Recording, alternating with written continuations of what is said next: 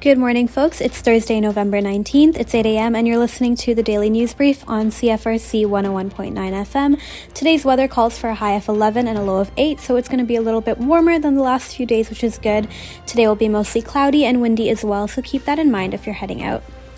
In a news publication released by the City of Kingston, the city is continuing its efforts to make it easier to get around Kingston through active modes of transportation.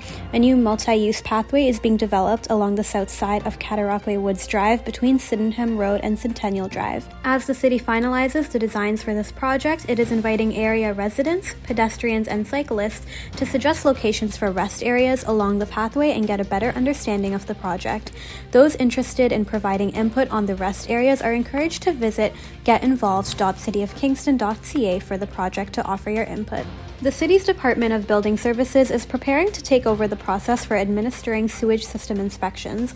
While the service has been provided by KFLA Public Health since 1998, responsibility for the process will shift to the city effective January 1, 2021. Required under Part 8 of Ontario Building Code, residents will be able to submit permit applications and request inspections directly through DASH, the city's online development and services hub.